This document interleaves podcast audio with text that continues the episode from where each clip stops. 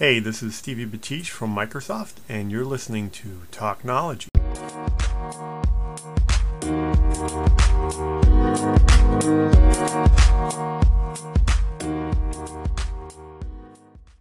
Hi. There you are. There you are. Yes. Two, doing the whole countdown thing. Wow, look at that. We're in beta as well. Don't know what you Yanks call that state of transition. Yes, it is still beta. It's beta over here. How are you? Yeah, well, it's so excited. I'm still taking umbrage, a little bit of umbrage from your uh, critique of the British brogue last time we Okay, listen. I love inadvertently got together. I love British accents, okay?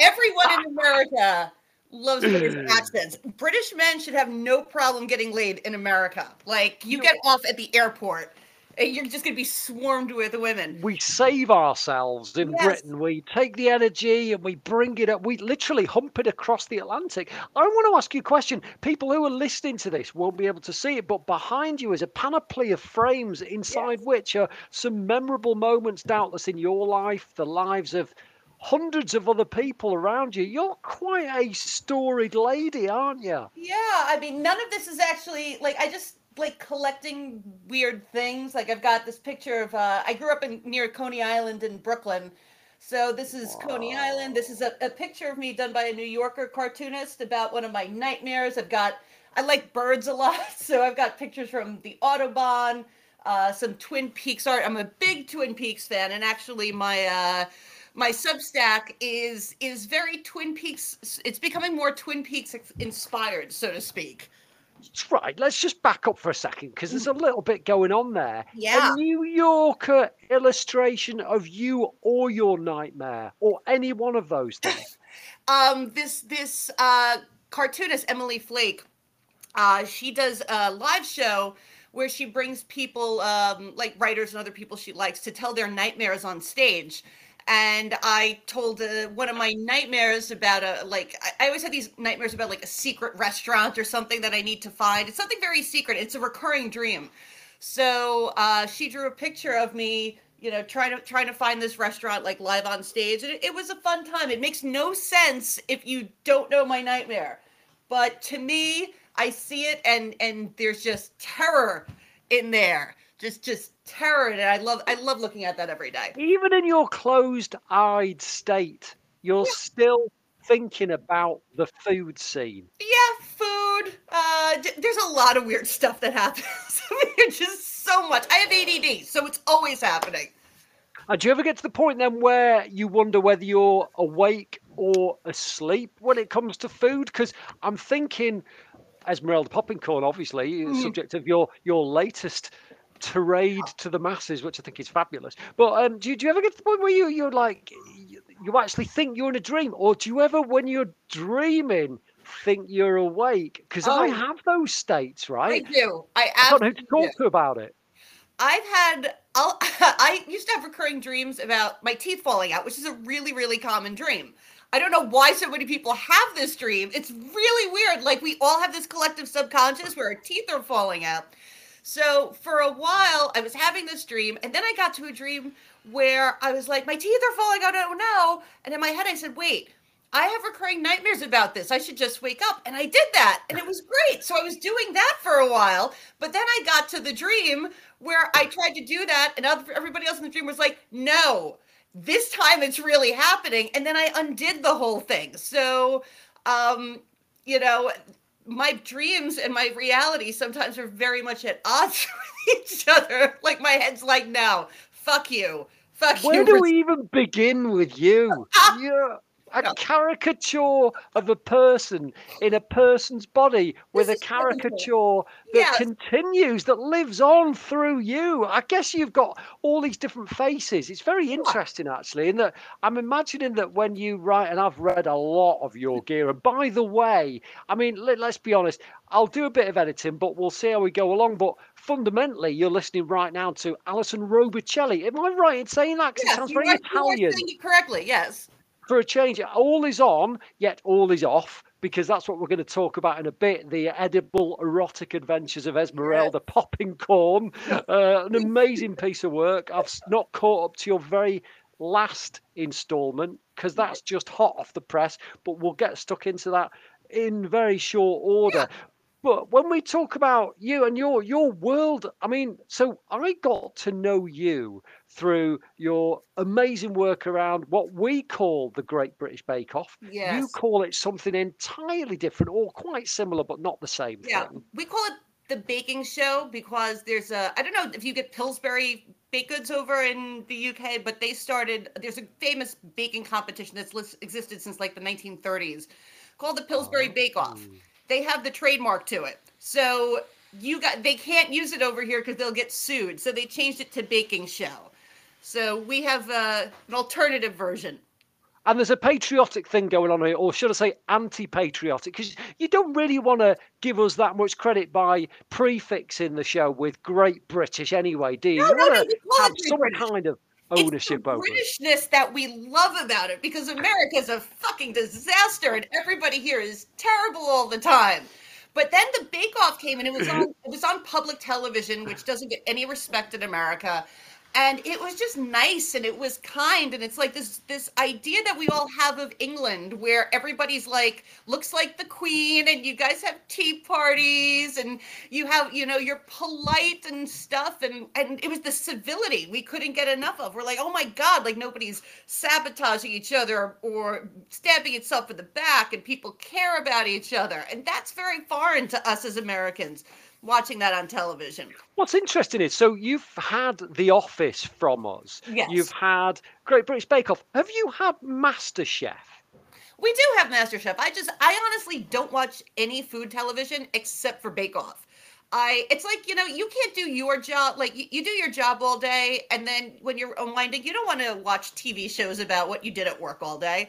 So that was like my thing. I mean, Gordon Ramsay is everywhere in America. He is just all like the James Corden of the food scene. Yeah, we have James Corden too now, and we I haven't forgiven you for that yet because he just won't fucking go away.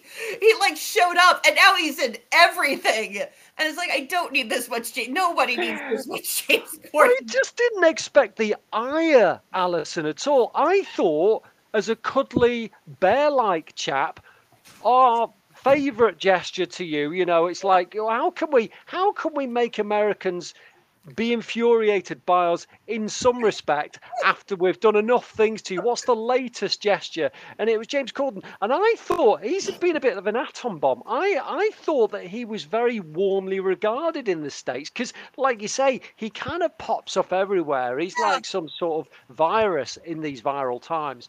And, uh, and yeah, I suddenly heard this sort of turning. You know, I thought carpool karaoke was the best thing on American TV. And all, all of a sudden, people want to propel him into the Atlantic and never see the guy again. It feels like there must have been some sort of turning point in that relationship you got with him. That's the carpool karaoke. I don't know.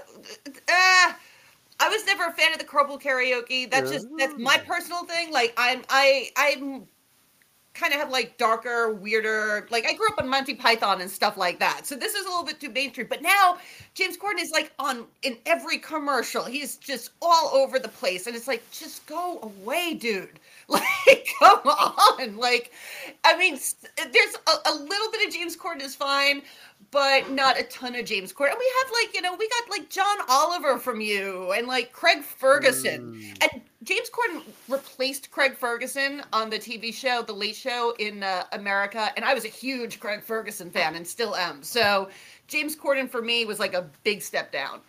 I feel a bit like so. You know when you've got the uh, you got a pan of food. Say you've got a, a steak and you've you've you've seared your steak and you've got those beautiful burnt bits that you make the gra- or the sauce with afterwards. A bit of brandy, a bit of cream. You'll scrape up the bits at the bottom. Well, I feel like James Corden was the steak. Uh, it might be like a sirloin. We have a sirloin. I don't think you do sir. Do you do sirloin? Yeah. We do everything. Okay. We, we you have different names for different things, and it's like yeah. I feel like we invented these things as well. But you've got the the Craig Ferguson is like the burn bits on the bottom that it make a beautiful yeah. sauce with. There's you, and well, actually, people look at the steak and go, "That's what it's all about." They're wrong. Yes, the steak yes, is, is made with the sauce. It's a Like- terrible analogy, but you'll forgive me that because it's a Tuesday. We've made it two days into the week. We're not doing bad so far. I But don't you know talk. if you in Britain ever got to see uh, any of what Craig Ferguson was doing over here, but you can catch some of it on YouTube. Uh, his late night show, and I mean his his sidekick was a uh, a robot skeleton. Uh, he had like puppets. Cool. Um, you know, it, it, it was wonderful. I'll send you later this this great dance number he did for Doctor Who. He was like the only person who was like putting a lot of Doctor Who stuff on television over here, besides BBC. Mm. Good for him.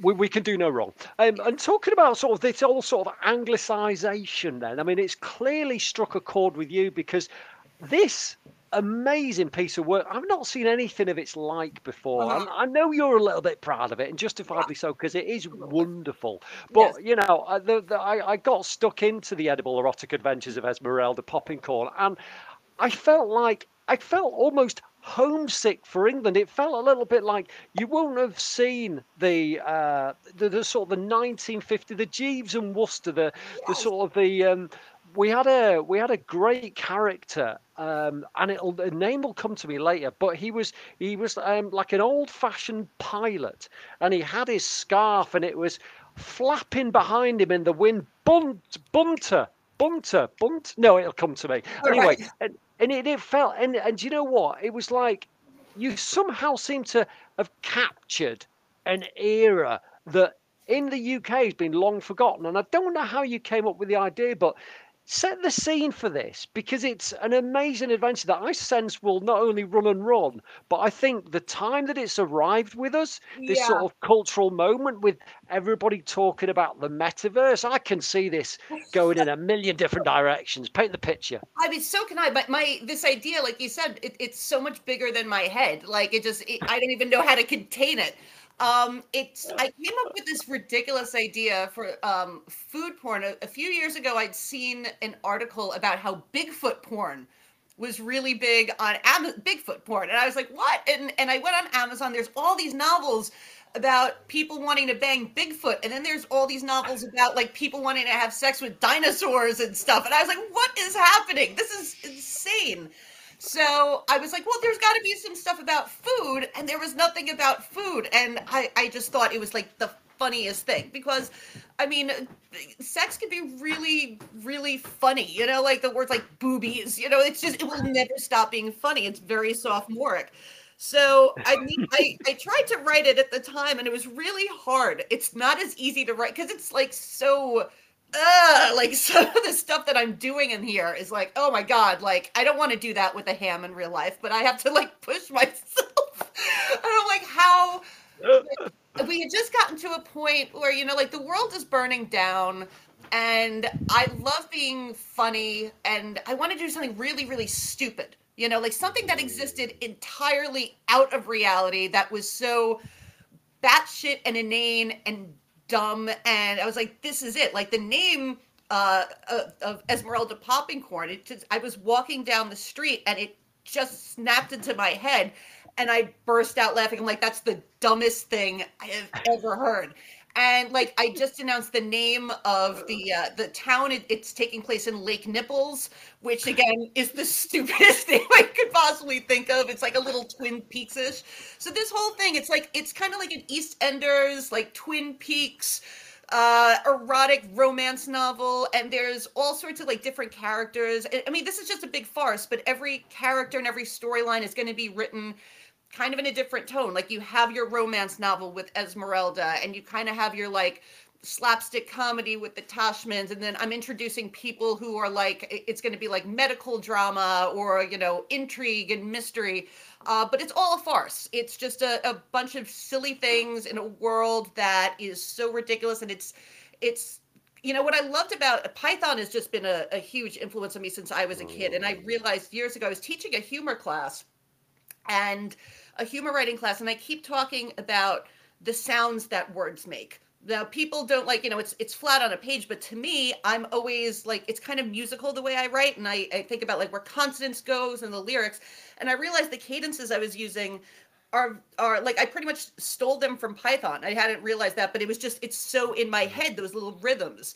So it's that brilliant like dichotomy of of freaking brilliance and abject stupidity. You know, like you have, you know, uh, Greeks and uh, the Greek and uh, German philosophers playing football, and then you have like twit of the year, and then you have spam, and and it's like there's nothing not on the table. So that's what I want to do with it. Like, yes, there's sex, but it's just also it's just so beautifully, brilliantly dumb, and just takes us out of all this. You know, you're in the hands of a really confident writer who's comfortable in her skin when you have that rhythm and you mentioned the cadence it's something that i'm obsessed with as a, a wannabe writer is seeing how people can express themselves just by extending or contracting the sentence. Yeah. And it's it's like breathing it's like a tango. And i think until you become a professional writer as you are uh-huh. i don't think you fully accept or acknowledge the power that you have mm-hmm. just by expressing what's in your mind and crazy mind though it is and that needs to yes. be applauded in another format and actually express it verbalizing it but in pixels however you want to call it it's a very rare talent and i think i've always said this before is that when you're writing there are two kinds of writings there is the writing that is formal and has to be completed, and there is writing that comes from, I suppose it's a heart and a head thing. When you write with the intention to express yourself, mm-hmm. you never know the destination and you never know the path you're going to take to yeah. get there. And it's beautiful. And one minute, and like you were saying, I mean, I, I want to unpack a little bit about uh, Lake Nipples because I'm really curious as to whether you. It's such a stupid. well, I, would love to know whether you actually create, even in your mind, a map that you have to negotiate and navigate, or, or you know whether you've actually literally illustrated it, whether it's going to make one of those frames behind your head right now. But yeah, I just I love this whole idea about the, the these these sort of two forms of writing and one is very much official which is what we all do mm-hmm. and i think this is born the idea that anyone's a writer in much the same way as if you've got a phone mm-hmm. everyone is a photographer but then you've got that state two that if you you know go sort of state one and state two like daniel kahneman thinking fast and slow your, your state two of writing is the writing that only somebody who is fully comfortable who has spent their life thinking and joking and playing and creating that's your world I don't know if that kind of oh, rings true with you. Makes sense. I mean, I I got into writing accidentally and very late. Like I owned a, a, bakery and I was writing a blog for our website, and then people were like, "This is really good," because I didn't care. Like that's the thing. I write the way I talk, and I yeah. didn't want to be bound by formality. Like it just it's really painful for me. Like just in my in my personal life and and everything. I never wanted to be like everybody else. It's just really really boring. It's like a fate worse than death to me. So, uh, and then I ended up writing my first book, which was a, a memoir slash cookbook, but that was also in the frame of the bakery. And then um, when the bakery closed, I couldn't figure out what to do with my life. And I had been writing all these guest pieces for food sites for years because they would just ask me to do them. Like, not even for money, like, oh, you're good, do this. And I was like, okay and then it just kind of like I, I i was just good at it. Like i was just i mean i still don't feel like i belong but no writer does. I think that's the secret. It's like when you're really doing the right job you don't feel like you have any idea what you're doing and you're i'm making this up as i go along which is great because like i was at the takeout for two years be, for a very specific reason. Like i was freelance before that and i'm i do food and humor at the same time which is bananas. It, it's not two things that seem to go together, but I love the idea of taking things that we're not expecting to be funny and suddenly you have something funny there. I love that element of surprise and I love and it's food. It should be fun, you know? Um and but I was like writing for Bon Appetit and and all these other big things, but I was always like a, a novelty. Like a, once in a while like we could use something funny. And I went to the Takeout which is owned by The Onion. It's part of The Onion because I wanted to make show people that food writing and food news and everything could be funny all the time. And I did that for two years. And I was, I'm really proud of the work I did. Uh, I loved it. And I really feel like we helped legitimize humor in food writing. Mm. But I was getting stagnant and I don't like being stagnant as a writer or a person. I'm like, I want to, I can't coast. I you know it, it, that just gets boring. So I'm still doing technical right like all that other stuff and like writing for corporations and stuff that pays the bills. I'm doing a lot of that to pay the bills while I I focus on the Substack. Uh, and this isn't necessarily I, have never written fiction before this. Uh, I've always been a nonfiction writer and um, wow. I'm pushing I, I'm pushing myself and trying new things and experimenting. Like I have I have an idea of what's going to be happening in my head, but every week I come up with new ideas for this thing and it keeps getting bigger and bigger in my head. So I have a roadmap, but I've already like deviated from that roadmap like five times. I love doing that. I love seeing like, oh, I have this chance to do something. Let's do it. Let's let's try something new. And i want to keep like i love the the substack model because it allows me to take risks that no one in their right mind would or should let me take. Like this is unpublishable. I'm okay i love that it's unpublishable. I love i love not working with an editor for this because so many editors are like this is too far. You need to cut this. I mean bake off there are so many jokes you guys never got to see that were horrifying. But now like the dumber or grosser something is, I can put it in and no one can stop me.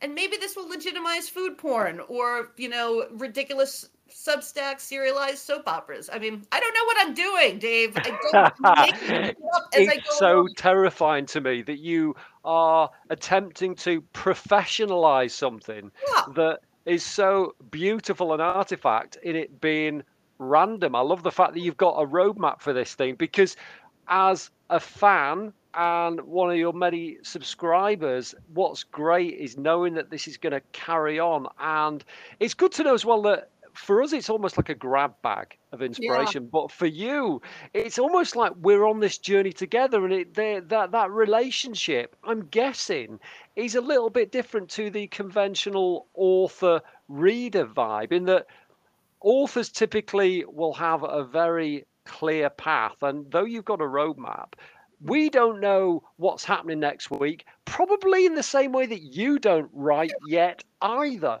and that's what's great. I, I have an idea, and part of me was like, because I have this whole thing written out um, through the end of the year, and I could like if I lock myself in a hotel room for two weeks, I could write it all. But I like writing it on a week by week basis, like yeah. right up to the point, because I I've realized like there's some weeks that are just really really tense geopolitically yeah. and social or whatnot. And on a week like that, I'm like, I need to go balls to the wall and make sure it's dumber and stupider and so utterly detached from reality. Like figuring out like where we want to go as far as, as jokes or what I want to introduce. And I also like having that freedom of when I come up with a really good idea, I want to be able to incorporate it right away. I don't mm-hmm. want to say like, oh, well, that's not according to the plan because that's not how I, I live my life to begin with. I I swear to God, Dave, like maybe it was six weeks before the pandemic happened, and a friend of mine from New York came to visit me where I live in Baltimore. And he was like, So, you know, what's the plan? And I'm like, I don't have a plan. He's like, What do you mean you don't have a plan? Everybody has a plan. I'm like, I don't make plans anymore because every time I make plans, they all go to hell. And, you know, the world's gone cuckoo bananas. And I'm like, I have, I'm a person who thinks on my feet. I'm like, I've got general sketches. So if something happens, you know, I know how to adjust, or I say, okay, like let's follow this adventure. I like saying yes to things, and you know, because you don't know what's gonna like what kind of adventures are gonna happen. Like my entire career is just saying yes to things I thought I couldn't do, just because I said yes, and then I'm like, I'll figure out how to do this as I'll go along. And then six weeks later, the pandemic happens, and he texts me. He's like, "Oh, now I get it." I'm like, "I told you, never plan anything." Because then you're not disappointed. You're not disappointed when your plans. You just go, okay, this is what we're doing now. This is what we're doing now. You know, Barack Obama said about this whole winging it thing. He said, if you're not winging it, you're falling. And yeah. I, I kind of really vibe with that because I don't think there's a human alive who knows what's next. And I like this idea that, you know, on one side, you've got people who are saying, well, fate is what it is. You're just walking into it. It's already defined nobody knows, nobody ever will know. And on the other side of it, you're like, well, tomorrow is a different day. I've got a million different directions I can take. It's entirely up to me. I've got environmental factors to consider. You know, we never know whether a plane's going to drop or you know, a meteor's going to hit, whatever. But by the same token, that that sort of free to play approach to to life, I don't think has ever been quite as visceral as it is today. And I just think people need that respite from the choice paradox as well. And I think that the problem with the internet, the problem with social media, the problem with everything that we do right now is that we've never had as many influences, nor have we had as many opportunities to be the influencer. And yeah. I think what you've kind of done here with this popping corn job is actually give people wings to fly. You you you you help people to come out of themselves and just just to have a focus for five minutes on something that just feels a bit more like a uh, choose your own adventure. You can take it whatever way you will with this incredible piece of work that you put together. And it also actually is liberty it's, it's new. It's, it, i just think it's it's very um it's very freeing because yeah. you know if I'm if I'm about to go and read a book, it's a that's a hardcore commitment. This is a hardcore commitment, but in a totally different way. Yeah. Um, and I just love that it feels like the very rare is the author who's actually given of themselves. And I think even though this is not about you, Anna, there's a uh-huh. lot of things. I love there's a quote in there, falling on a ham-filled six-foot hero that cradled Randall's back like a cushion. There are quotes in there that oh, must taking taking many people weeks to come out with, taking yeah. you seconds. Um, yeah. I just love the fact that you are uh, gifting us this, and yes. it just feels so Marijuana so right helps. and raw. Love it. Marijuana definitely helps. Uh, I don't write when I'm high, but I'll have like a lot of my stupid ideas while I'm high because you can, as a writer, you can like pull back and say like, "Oh, that's too dumb," but I don't need to pull back here and you know I, am tense all the time. Like the, the world is crazy. Mm. and i was like if i can do something that just can like because you know you don't think clearly when you're tense. And you can say like oh i need to have some sort of clarity and focus but you can't like when all this is going on. But this i wanted to be like it just wipes you. If it like if it could just wipe you and reset you, you know, and take you out of this, then it's like, okay, I can bring this down and now start doing my job better or thinking better or or planning better for for whatever is going because we're in a world where we have to react. We don't plan, we need to react. Like you can you can have as wonderful plans as you want, but there's 7 billion other people on earth who don't give a fuck about your plans and the the earth doesn't care about your plans and the aliens that are you know apparently here that we forgot to talk about they don't care about your pl- the aliens nobody's talking about them. Like you think that would i grew up with the x-files thought this would be bigger news. Like, so uh you know just I, I we have democratized information. We have so much and mm taking this and taking the risk and allowing and pushing myself. Like i also love the reader input. Like that's that's something i like jumping on every week like seeing what people are reacting to and saying like okay we should do more of this or we should um you know i mean it, i love the idea of community. I love my readers and i've always had um you know through social media because twitter started before um i started writing. So I really love, I genuinely love every one of my readers, and I tweet them and I, I try to answer their emails because I feel like it's a community. I feel like, yeah, I'm the one writing, but this is a club and we're all hanging out together and we're having a really good time. Like I've ended up introducing people through uh like people who read my stuff that became friends in real life.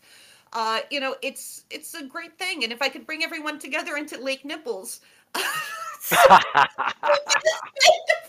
I can't like that's how I know a joke is good when I say it and I I literally crack myself up. Like that is just it's so dumb. But it's the world's first decentralized novella in waiting.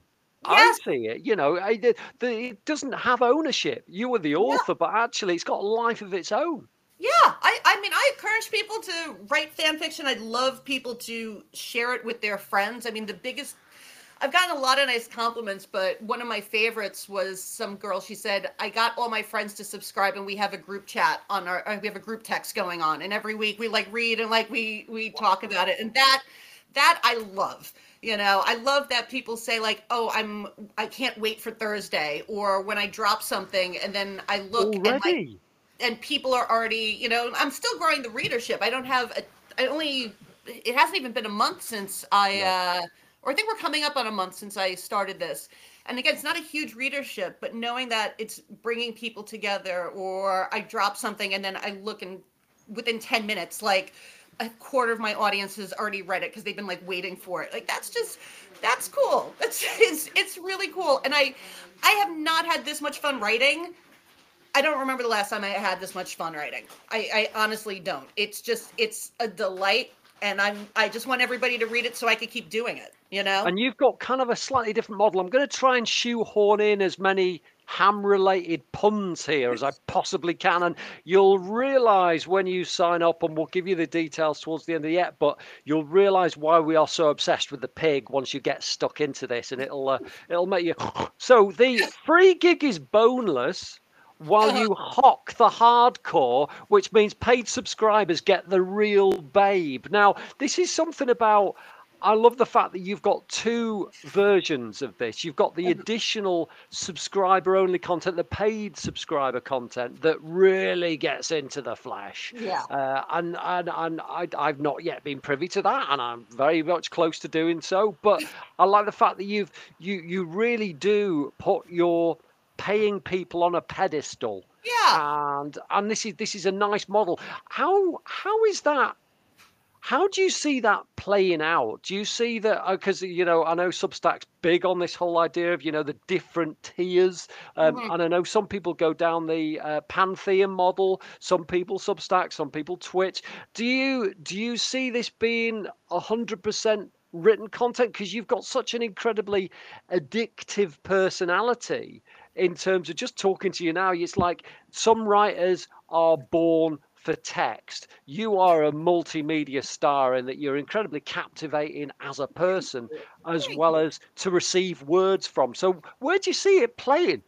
Um, I'm, I, I would go, you know, as far as I could with this. Like I said, if somebody gave me an opportunity to do anything, I would, you know, say yes. But I've also gotten to a point where I realize I'm one person. Like there've been times I'm 41. There've been times in my 20s and 30s where you're like, I can do everything myself. Like, yeah, I want to, uh, you know, um, yeah, do movies and write a thousand books and this and that. And I can't be everybody. I can't be everybody. And when I can collaborate with other people on projects, so like if other people say, hey, we want to do this with you, that's fine. Um, I I am gonna start maybe a little bit of podcasting soon with my husband. Like that would be subscriber oh, only stuff, nice. like five ten minutes stuff, like talking about like euphemisms. Uh, and, like my husband's really like my writing partner. He doesn't write at all, but he's the funniest person I know. And we'll just get like we'll smoke a joint at night and come up with like really stupid stupid words um and like i'll frame out the story and he says ridiculous things and it makes me laugh and i'll like put it in there.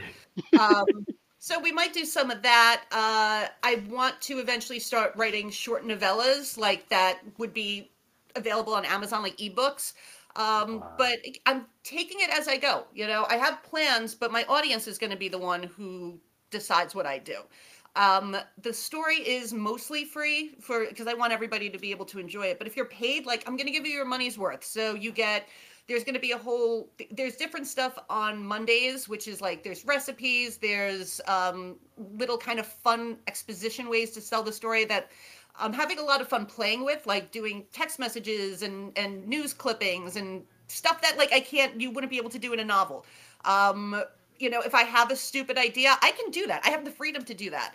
Uh, and I'm going to, I have like, again, this is kind of like Twin Peaks ish, EastEnders ish in my head. There's lots of other stories besides the main story. So I'm trying to find ways to break that out, like the stuff about the hospital. And, and if you read it, you'll understand. Like there's going to be stuff about the hospital and like intrigue and the government, like nipples, municipal government. And like there's like all these powerful families. There's going to be organized crime. It's great. But free subscribers get the basic Esmeralda romance novel.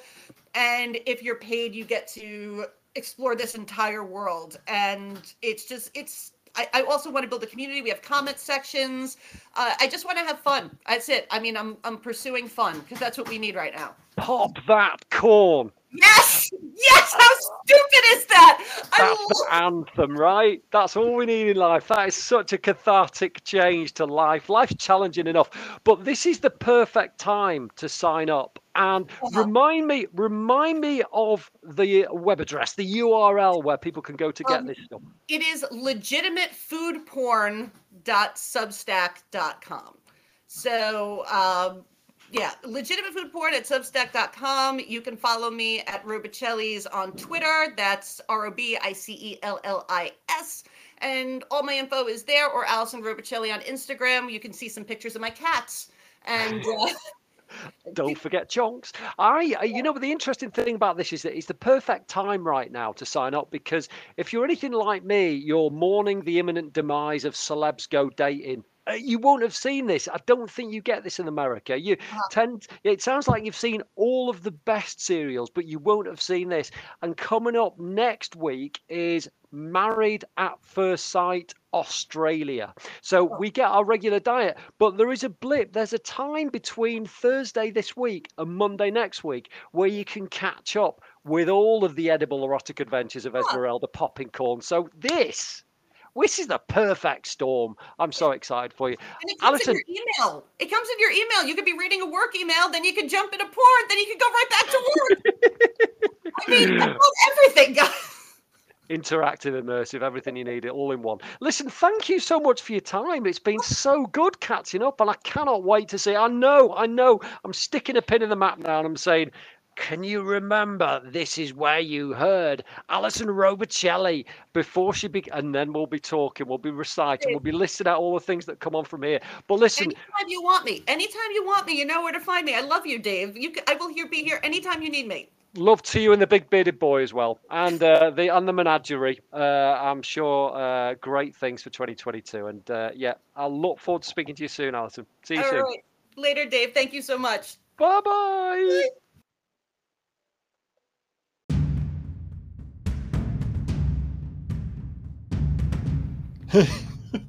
okay, think of your mind as the house and your ears as the doors and windows.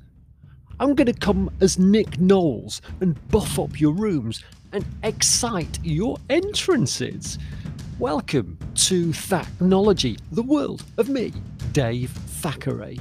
Every day I'm trawling the web and world for ideas and inspiration to make your life a little more lavish more often than not, it's just a plain old fun factory highlighting things to make us smarter, speedier, and smilier.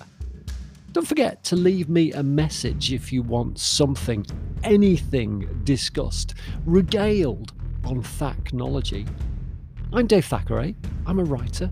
I like a microphone, but more importantly, I love to hear what you think. So get in, stick around, if only to keep me company. Uh, and remember, it can only get better from here. Thanks for being you. And for us, welcome to Team Thachnology.